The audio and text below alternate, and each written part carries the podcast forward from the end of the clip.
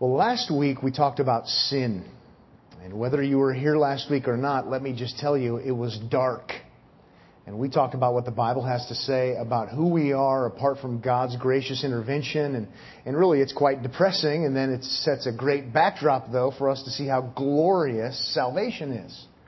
So I thought it would be fitting for us to follow that study last week with a study this morning that talks about the greatness of God's grace in salvation.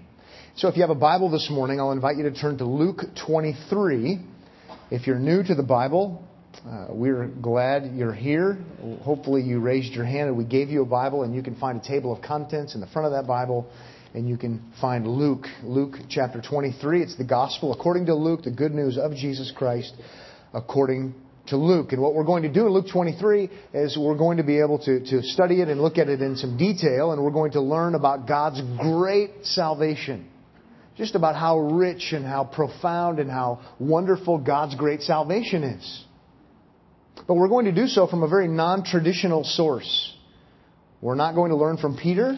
We're not going to learn from James. We're not going to learn from John. We're not going to learn from Paul.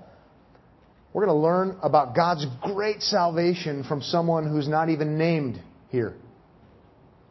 This non-traditional source, who in many ways is my hero. A hero of the faith, if you will. He didn't make the list in the book of Hebrews, but he's one of my favorites. He's a criminal being executed, and he teaches us a lot about salvation and how wonderful and how great it is. He's otherwise known as the thief on the cross. That's how we typically know of him. And as we look at his life, or shall we say his death, we're going to learn some vital lessons about salvation. And I will list four vital lessons about salvation that we learn from the thief on the cross. I'm sure there are more vital lessons, but I have four for you today. Lest we miss lunch, we'll stop at four. And if you're jotting them down, they will be as follows. Number one, anyone can be saved. First lesson we will learn from the thief on the cross that will apply to our lives and apply to the lives of the people we interact with. Anyone can be saved. Now, I will qualify that lest you think I'm a universalist, but we'll do that later. Number two, a second vital lesson regarding salvation we're going to learn from a thief, a hardened criminal. Number two, this is the only long one. Anyone saved is saved by grace alone, through faith alone, in Christ alone. Anyone who is saved is saved by grace alone, through faith alone, in Christ alone. The thief on the cross is a good example of that for us. And as you're still jotting, just so you know where I'm coming from, when I say saved, maybe that's new for you. Maybe you haven't really thought about what that is. When I say saved, I mean rescued. I mean delivered. Uh, we say it as Christians a lot because it's a term the Bible uses to describe us. Uh, uh, and, and we'll see it in a passage in Titus later. The Bible says God saved us. That is, He rescued us. And, and we would know from the Bible He saves us from our sin. He saves us from the power of sin in our life that, that holds us in bondage so we can't stop sinning. But ultimately, we as Christians mean, and what I mean ultimately, when we say saved, we mean saved from not what, but saved from whom. Ultimately, we mean saved from God. Because God is a just God, and He's a righteous God, and He's promised that He will justly, fairly, rightly judge sinners. And so when we're talking about being saved, we're talking about being saved from what is due, what, what we've earned. And the Bible would say that that would be condemnation from God. So number one, number two, now number three, this, this one is the third lesson we'll learn. Everyone won't be saved. Everyone won't be saved. And number four, learning from a thief, everyone who is saved will bear fruit. Everyone who is saved, by grace alone, through faith alone, in Christ alone, will bear fruit. That is, they'll show spiritual life. Something will happen in their lives. Well, let's go ahead and read the entire text of Luke twenty-three, verses thirty-three down to verse forty-three. So if you have a Bible, you can pick that up, and, and let's go ahead and, and read through the, the through the narrative. It says in verse thirty-three, when they came to the place called the Skull, there they crucified Him and the criminals, one on the right and the other on the left. But Jesus was saying, Father, forgive them, for they do not know what they are doing. And they cast lots, dividing up His garments among themselves. And the people stood by looking on. And even the rulers were sneering at him, saying, "He saved others, let him save himself, if this is the Christ of God, His chosen one." The soldiers also mocked him, coming up to him, offering him sour wine, and saying, "If you are the King of the Jews, save yourself." Now there was also an inscription above him, "This is the King of the Jews." One of the criminals who were hanged there was hurling abuse at him, saying, "Are you not the Christ? Save yourself and us." But the other answered and rebuking him said, "Do you not even fear God, since you are under the same sentence of condemnation? And we indeed are suffering justly, for we are receiving what we deserve for our deeds, but this man has done nothing wrong." And he was saying, "Jesus, remember me when you come in or into your kingdom." And he said to him, "Truly I say to you, today you shall be with me in paradise." Now, at first glance, you may find none of those lessons. You may find some of those lessons.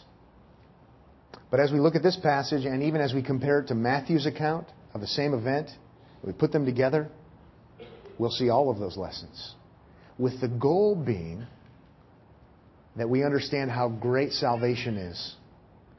And those of us who've been saved rightfully respond to God for His great blessing and salvation, and we praise Him the way He should be praised, which is mightily and fervently. And those of you who are not saved, you've never trusted in Christ and in Christ alone, you'll see by way of example what it looks like in someone's life, a real person. And you'll see just how great God's grace is. And I suppose I should add a, a final outcome that I hope happens here. I hope those of you who are Christians look at other people who are not Christians appropriately in light of this. So we're going to learn about how great salvation is if we are saved. We're going to learn about how great it is if we're not saved. And we're going to learn about how great it is if we're looking at other people who are not saved. That includes everyone. And it certainly is applicable and helpful to us. It's vital for us to see this example. I should say something else about my format, my methodology, and how, how, how, how I will present this to you. I've been speaking nonstop since about eight thirty, so I have to kind of check myself now and then. I was trying to read Scripture earlier, and I thought, I can't even think straight. What is my problem? And anyway, I guess I need more, not more caffeine, maybe more rest the day before or something like that. But anyway, just to let you know, I think many times you can try to prove and read all kinds of things into a narrative. This is a narrative. And, and, and so just so we make sure this is not all in our minds and not really in the passage, because that happens sometimes. At different times, I will cite other passages that are not narratives that are saying the exact same thing.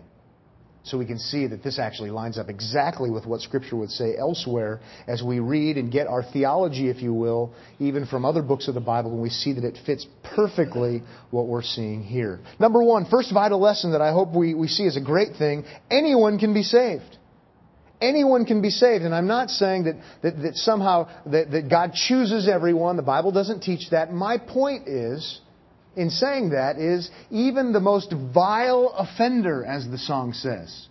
It doesn't matter how bad they may be as far as their actions are concerned. They can be the worst person you could possibly think of in your mind. They are not beyond the boundary of God's ability to save them. That's all I'm trying to say. That's all I'm trying to say by this. And we see this man as a, as a criminal. Look at verse thirty-nine again with me, if you would, where it says, one of the criminals. That's how he's described. And, and sometimes criminals, in fact, most of the time I've, when I've talked to criminals, they don't want, they, they don't want to admit that it's their fault. They do the blame game like Adam and Eve mastered so long ago. But, but do notice in verse forty-one. And we, speaking of himself uh, and the other criminal, and we indeed, most certainly, are suffering justly, for we are receiving what we deserve for our deeds. Not only have we been accused of being bad people, he's saying we are bad people. Uh, guilty as charged. He's telling the other guy to be quiet because the other guy is somehow going against Jesus, and the guy's saying, "Don't you have a clue?" We're, you're here justly on the cross, and I'm here justly on the cross. So these are bad people. And we need to know and we need to be reminded that God saves bad people. The question is, what is He guilty of? We call Him the thief on the cross. Well, from what we know from, from, from Roman culture, uh, a petty theft wouldn't get you on a Roman cross. You might lose your right hand, but, you're, but, but typically speaking, you're not going to find yourself on a Roman uh, cross of execution for taking something in the marketplace. You're going to find yourself on a Roman cross typically, not saying that there aren't exceptions, typically because of some sort of high-handed crime. You're going to find yourself on a Roman cross because of, of some sort of plot of insurrection, trying to overthrow the government, to undermine the government, or if you're a murderer. And so, let's stop thinking somehow all he is is a mere thief. There, there would have been more involved there. There's something heinous in this man's life. We might call him a hardened criminal. And yet, did you notice in verse forty-three? Today you shall be with me in paradise. It is as the song says. Even the most vile offender who truly believes. That's a good song because it certainly fits this particular example. Absolutely it does. Let me ask you, is there something in the back of your mind, perhaps it's something you've shared with others or you've never shared with other people, is there something in your mind, maybe at the front of your mind, that you have done that you think somehow puts you beyond the bounds of God's rescue efforts? That's a reality for some people.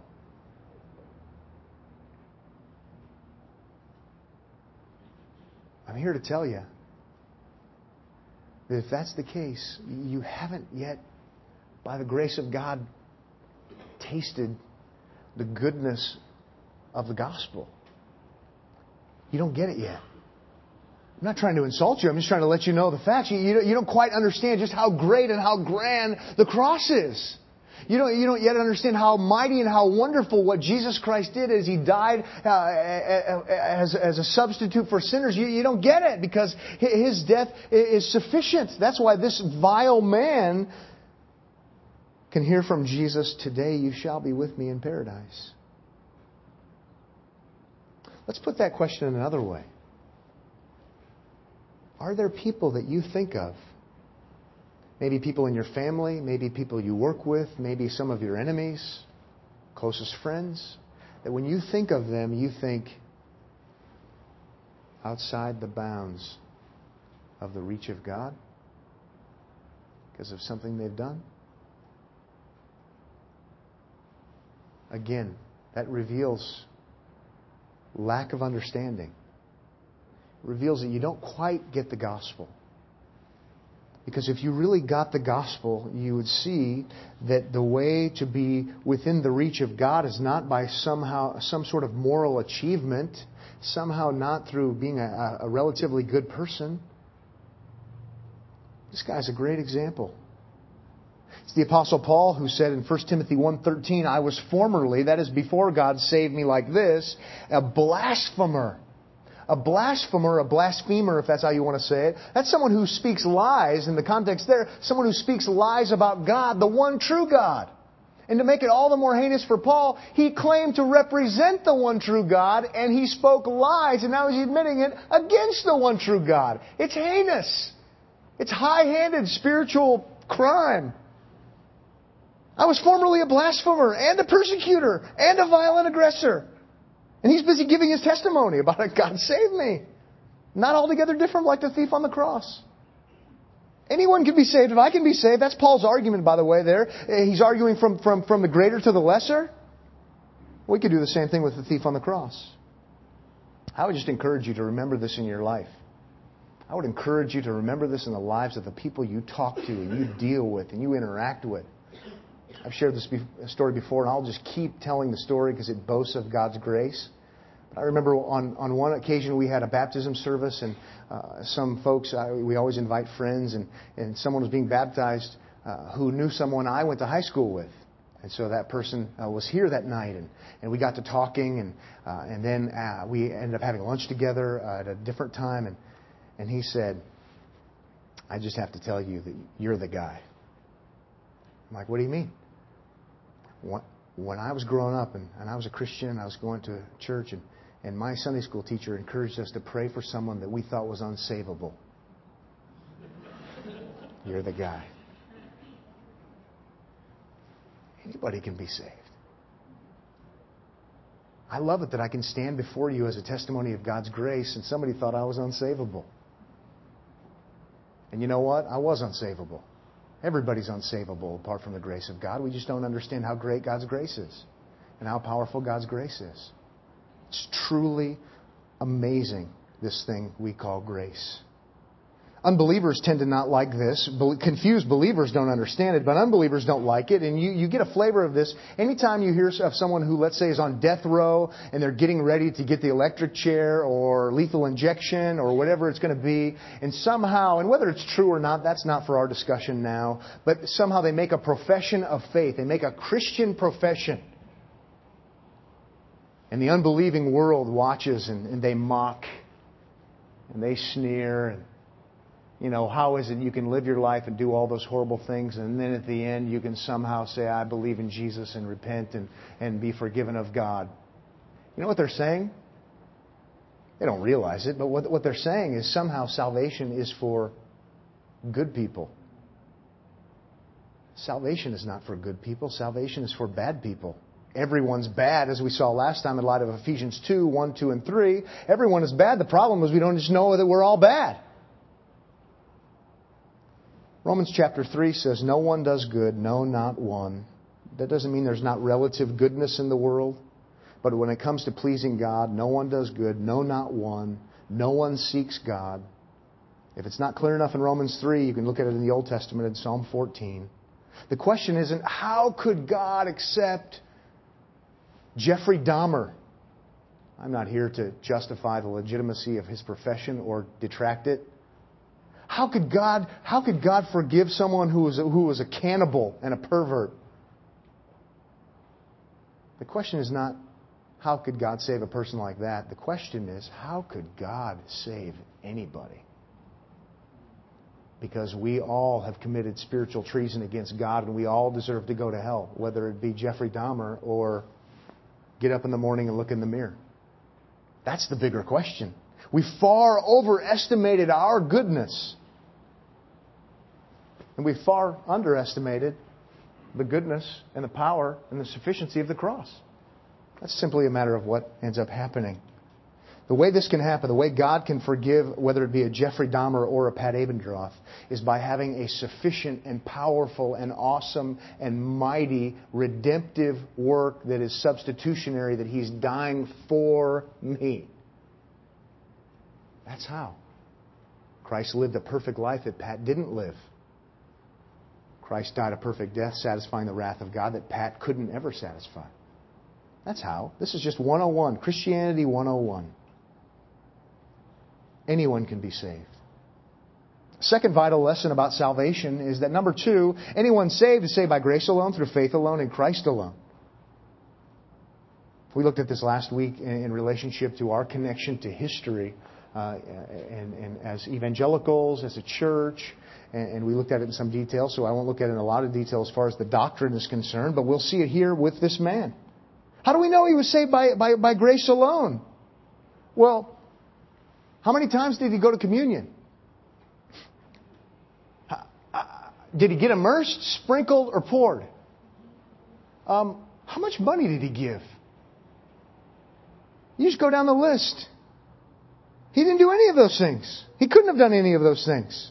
It had to be grace. Grace is God's unearned favor. He gave him a gift, salvation, because he couldn't do anything to pay God. He couldn't do anything religious or otherwise. It was impossible. The unmerited favor of God is the only way anyone could ever be saved. And this guy's a great example. It's a great example of this. Oh, and it's not just unmerited favor, because it wasn't like the thief on the cross was morally neutral. He was a bad person and God gave him a gift. This is great to see. No one could ever be saved by any amount of works they do. It's all of grace, and this guy's a great example of it. You can just jot down Titus chapter three, verse five. I alluded to it earlier, and now I'll read it. He saved us not on the basis of deeds which we have done in righteousness. See, I'm not just using a narrative somewhere to prove my point that it isn't justified elsewhere. He saved us, not on the basis of deeds which we have done in righteousness. Going to church, getting confirmed, blah, blah, blah, all those things that may or may not be good. But according to His mercy, which is another uh, partner word for grace, by the washing of regeneration and renewing by the Holy Spirit. That's how He does it. The thief is a great example that he was saved by the, the unmerited favor of God. Not only was it by grace alone, it was through faith alone. You say, how do you find that in there? Well, again, what did he do? To some, when you when you talk about faith, it's how do you take what Christ did and appropriate it and make it personal? Yes, Jesus died a great death. Yes, it was by grace that He did it. Yes, it was out of love for sinners like us. And it was magnificent and it was awesome and it was sufficient and all those things. But the Bible makes it clear that somehow you have to appropriate it. You have to make it personal in your life. Well, I believe He did it not through baptism, not through confirmation, not through somehow um, hoping that someone else would uh, accomplish enough merit for Him apart from Christ. Look what it says there in verse forty-two. Jesus, here's what He says. Jesus, remember me when you come into your kingdom. If that's not faith in Christ, I don't know what is. He didn't give Him His resume of all the things He's done. He didn't try to bribe Jesus. If you do this, I will. Or since I have, will you? What does He do?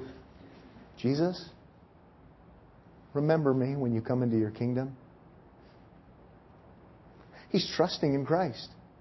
He's trusting that, that Christ has the power to do this and, and that He will. This is a great example. He had no other means. There He is, naked on a cross. He has nothing to give. He's doing what it says in Romans ten. He's calling on the name of the Lord. Jesus! That's what He's doing.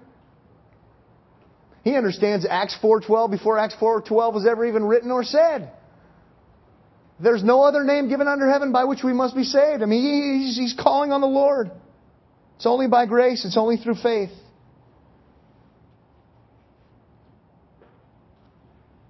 True or false? The only way to ever be saved from the wrath of God and appropriate what God has done is through faith. The answer is true. It's absolutely true. It's true in the Old Testament. It's true in the New Testament. Romans chapter four is the great passage that talks about this, that shows us that the two are together. The people in the, in the Old Testament, please rid it from your mind forevermore. People in the Old Testament weren't saved by works. What, what you're doing, as soon as you go down that way of thinking, you're thinking somehow they were good enough to do enough good works that God would accept them. They were totally depraved then too. Read Jeremiah seventeen nine. How did they, how, how did they, how did they get to heaven? Read Romans four. Abraham believed God, faith, and it was credited to him as righteousness. Abraham wasn't righteous. God credits him with his own righteousness, God's righteousness. And how did it happen? It's through faith. It's through faith. Thief on the cross is just an example of the very thing Abraham is an example of in Romans four. Romans four three, Romans four four, Romans four five.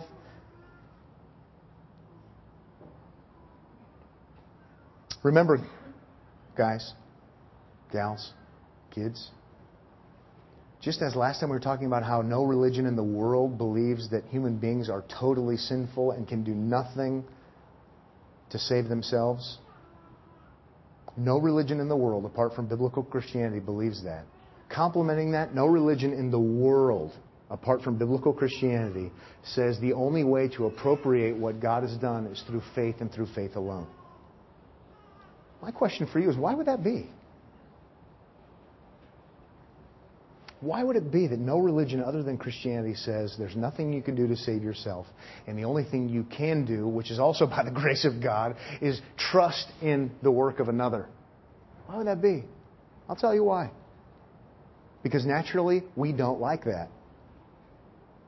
Naturally, I don't like that.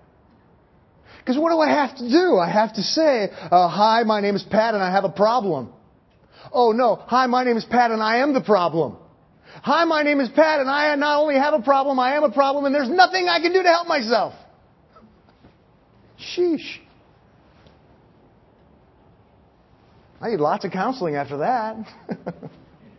This is horrible. There are no attaboys. There's no pat on the back. There's no bootstrap pulling up. It's to acknowledge that you are an absolute failure before God. And, and that your only hope is not partnership with God. Your only hope is everything that He did. And you, in order to receive that, even have to see your own spiritual bankruptcy and acknowledge that it's all of Him. No one in their right mind, if they're a sinner, would ever say, that's a good idea. Now, thanks be to God, by the grace of God, He, he, he, he busts into our world and takes the shackles off our minds and off of our hearts, and we say, this is good! This is right! I now agree with God that I'm a sinner.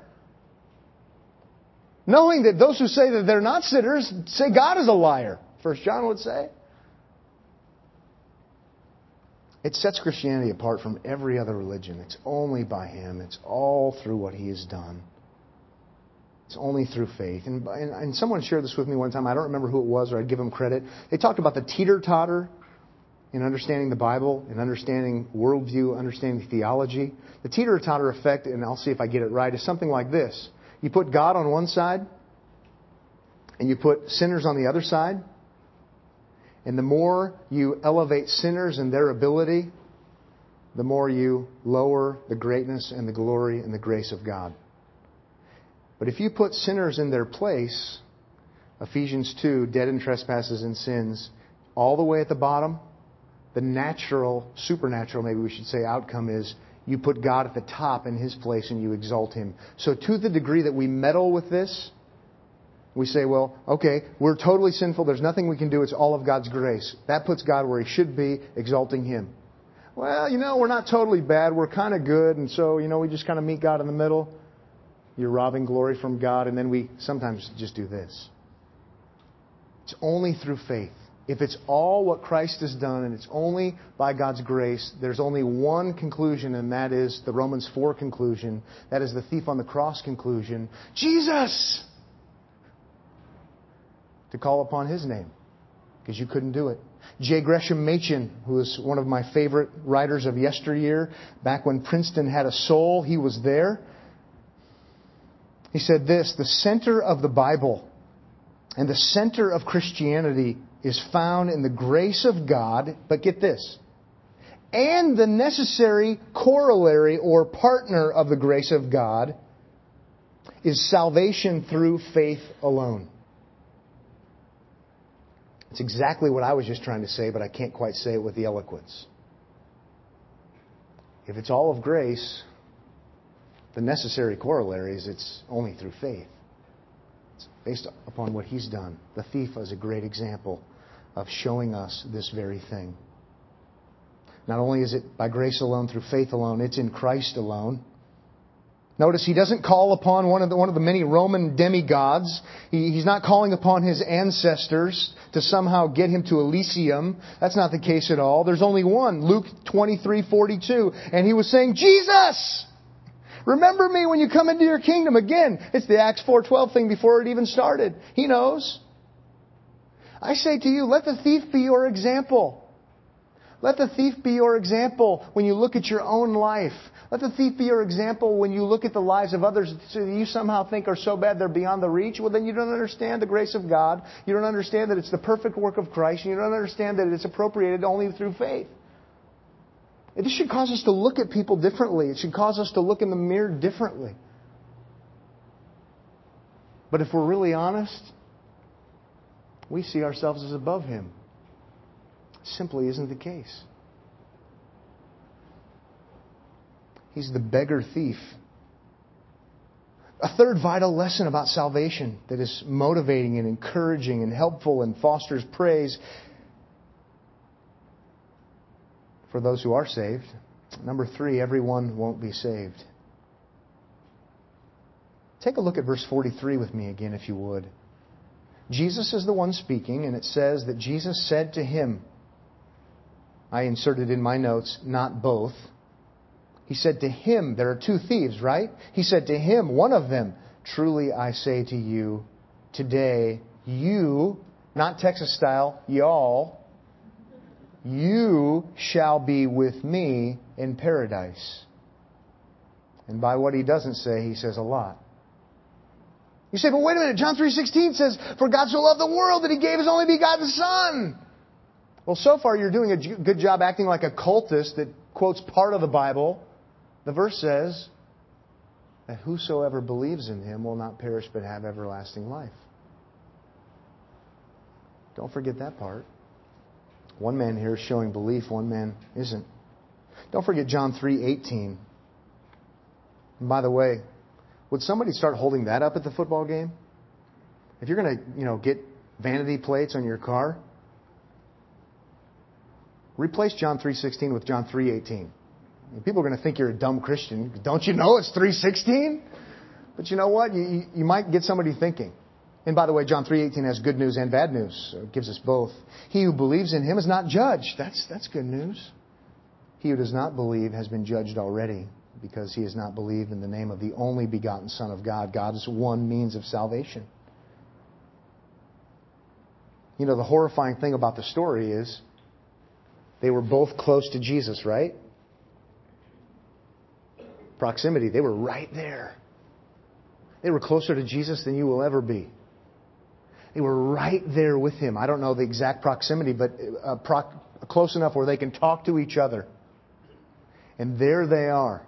In fact, one on the right and one on the left, so they can talk over Jesus. They're close. And the frightening thing is, they're within moments, within hours, however long, they both stepped into eternity.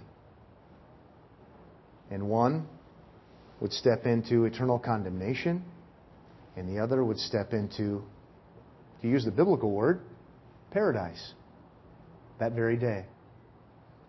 So let's make a conclusion here, and let's, uh, let's do some deducing. Just because you're close to Jesus doesn't mean anything. Now let's stretch it out a little bit more. In one sense, all of us right now, right here, are close to Jesus. His Word is being proclaimed. You're around other Christians who name His name. You're seeing the love of Christ. All these things put us close, at least. The fact of the matter is, one paradise, one separation from Him. Proximity doesn't prove anything. Not everyone will be saved. That's sobering. A fourth and final vital lesson about salvation. Oh, and by the way, before we get to that, you know, that, that could be a downer, I know. I hope it's a downer for you if need be. The most loving thing I could do is talk about that. But it's not just a downer, because here I am as a Christian, and if you're a Christian and you say, you know what? Not everybody's going to heaven. And I am? Oh, and it's not by what I did? God, thank you, because I deserve to go. This, this reality of not everybody going to heaven shouldn't foster in us some sort of bitterness and negativity against God, questioning His justice. This business of not everybody going to heaven, if you are going there by the grace of God, should foster in you not some sort of patting on the back because you're smarter. No, you know you're not smarter. You're not better. God, I don't even know why. Again, it's no wonder that Paul is just bursting forth with praise in Ephesians one, because it doesn't even, it, it has nothing to do with anything he did. Two ways to look at it. And then a fourth and final vital lesson from the thief on the cross. And that is, everyone who is saved, and we've seen already, it's only by grace, it's only through faith, it's in Christ. Everyone who is saved will bear spiritual fruit. I imagine there are two kinds of people listening to me this morning. After you hear me say, everyone who is saved will bear spiritual fruit, some of you are saying, I don't see that in that passage, and I don't think it's biblical anyway. And others of you are saying, I think it's biblical, but I don't see it in that passage. Well, I think you're going to see it in this passage when you compare it with Matthew's account, and you do a little bit of detective work, and you, you sharpen your magnifying glass a little bit. The thief on the cross is a great example of someone who could give nothing to God, did nothing other than sin, is promised eternity in paradise with Christ, and even in the short amount of time while he was there, showed new life. It's a great example. If you would turn to Matthew twenty-seven and also Luke twenty-three, and so if you just keep yourself in both places, let, let's let's do a little compare a little comparative study. If you've never read through the Bible with a harmony of the Gospels, I would encourage you to do that. It's, it's quite enlightening. It's quite helpful. Uh, my favorite one, because he was one of my professors, ends up being the one by Thomas and Gundry. Uh, it's called The Harmony of the Gospels. You can get it in New American Standard. You can get it in N I V. Um, I think that's all because it was published some time ago. Pick that up. It's just really helpful to read through and to see how it all gels together and fits together. They're they're looking at things sometimes from different angles, from, from a different perspective, whether it be one from a Jewish perspective like Matthew, Mark more of a Gentile perspective. But it's nice to kind of fill in all the details. Look at verse forty-four of Matthew twenty-seven. It says there, the robbers, plural. The robbers who had been crucified with him were also insulting him with the same words. Both of those guys insulting him with the same words. You say the same words as what? Well, let's go ahead and go back up to verse thirty-nine. Here's what's being tied together there. They're, they're both engaging in these same things. In verse thirty-nine, and those passing by were hurling abuse at him, wagging their heads. And they were saying, notice at the end there, save yourself, in verse forty. If you are the Son of God, come down from the cross. It's total mocking. And then they just go on and on uh, with the chief priests. They're joining in with that, mocking the scribes, the elders. He saved others. He cannot save himself, in verse forty-two. He is the King of Israel. Let him come down. Uh, let him now come down from the cross, and we will believe in him. They're completely mocking him. Verse forty-three, he trusts in God. Let God rescue him now if he delights in him, for he said, I am the Son of God. And then go back to verse forty-four, which we read already. The robbers, the criminals would be better, but it's plural. Who had been crucified with him were also insulting him with the same words. Don't you love it? Not that this is good that this happened to Jesus, but don't you love getting a little bit of insight from a from a different camera angle? Both men surrounding Jesus were equally vile in their antagonism against Jesus, joining the crowds, saying the same things. They were opposed to him. They weren't, quote unquote, reformed, good, bad people. They were both equally bad, doing bad things. And then he cries out and calls upon the Lord to save him. And then all of a sudden, his life changes. His life radically changes. He doesn't have to wait, you know, perhaps years later his life will get jump-started and he'll have a second work of grace or something like that that's not even in the Bible. Getting back to Luke's account, in light of Matthew's account, getting back to Luke's account, and I'll just do this quickly. In verse forty-one, he acknowledged his sin. In verse forty, he confronted the other criminal. That's a life change. In verses forty and forty-one, perhaps, I don't want to push it too much, he might even be showing evangelistic zeal in what he's saying to the other guy. In verse forty-two, he acknowledges the sovereign kingship, the sovereign lordship of Jesus by doing what? Right there in verse forty-two, your kingdom. He's not seeing Jesus as a second-rate son of a carpenter. He's seeing him as the king. When you go into your kingdom, he's acknowledging Christ as the King. How about all of this that he's doing, acknowledging the, the supremacy of Christ, and he's doing it all in front of these people who've been mocking him, and just moments earlier he was mocking them, mocking him as well. And then all of a sudden, whoosh, the sovereign grace of God gets a hold of that guy, changes what he says, changes his perspective, even gives him some boldness in front of all the people who would make fun of him. To borrow what will be said later in Romans one sixteen, he's not ashamed of the gospel. All of that right there while he's on the cross? Well, read it again, read it again, read it again. Assumedly, this guy didn't see any miracles, he didn't see any signs, and signs of regeneration. New birth. After similar comments, J C. Ryle, and by the way, if you've read J C. Ryle's book, I would commend it to you. It's a bunch of, di- bunch of different articles.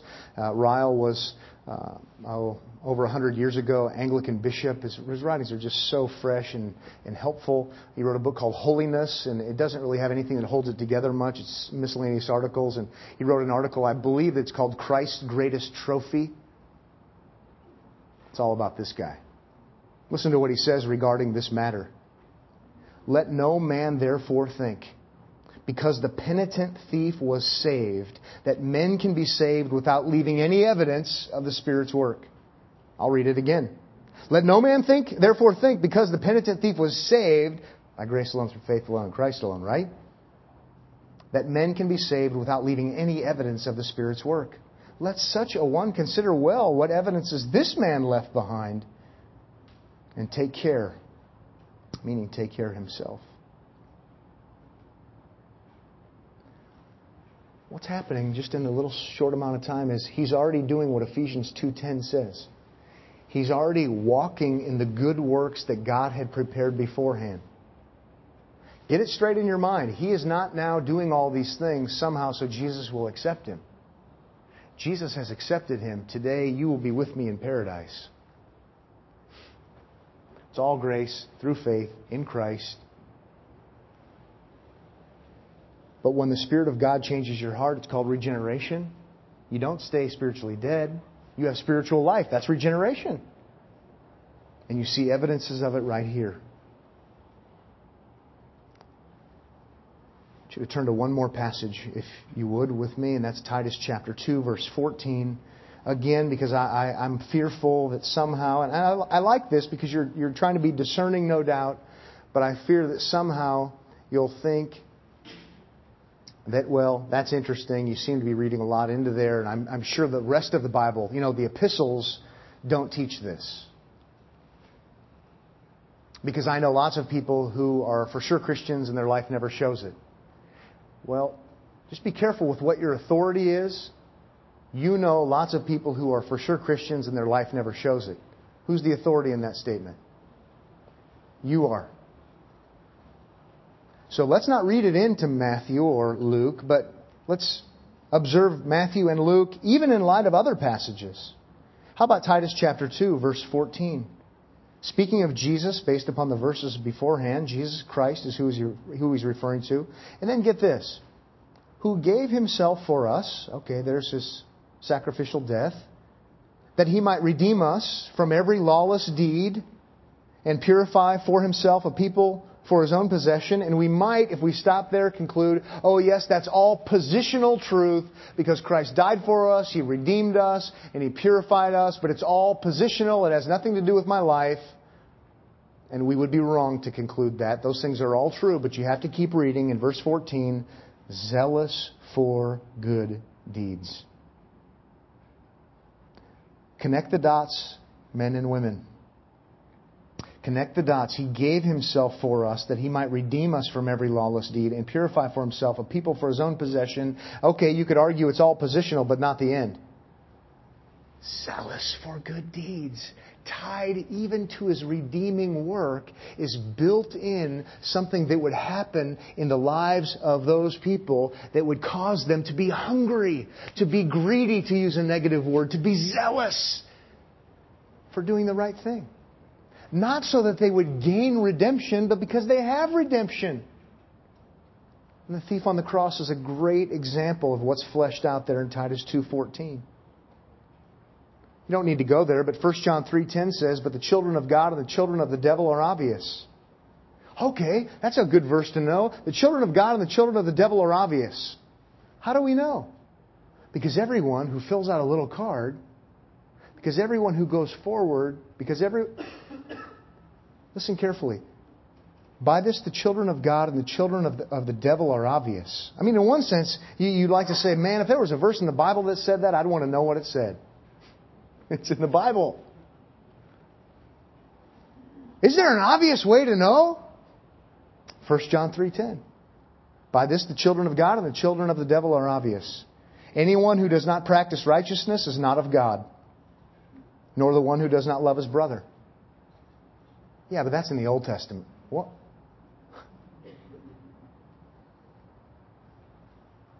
What makes it obvious? What makes it obvious is profession. That's really important. But read Matthew seven, profession. There are lots of professing Christians who are going to be surprised one day because Jesus is going to reject them into a Christless eternity. Profession doesn't give assurance. The perfect work of Christ on Calvary, the book of Hebrews would have us believe, gives assurance. And if that truly is something that's tra- uh, been appropriated by you, by God's grace, then transformation of life, new life, shows and makes it obvious, First John three. Thief is a great example of this. So I hope you're, you're, you, you felt bad last week because of sin. And I hope today you're saying, God is great. He even saves really bad people. And now you know, like me.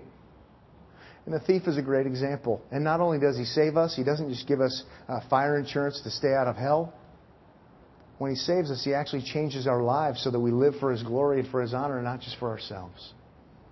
Pray with me if you would. Father, thank you for this morning. And thank you that we're even reminded today that if we do any good works that are that are truly good, even as believers, it's ultimately because of you. They're, they're not meritorious. They don't earn your favor. And yet they do come. They, they come into our lives and, and they show that we belong to you. And, and they show that, that you've given us a new heart, that we're not spiritually dead anymore. And we want to praise you for that, even as we sing the song, exalting your great grace and exalting your great Son. Because you indeed are worthy of our praise. Amen.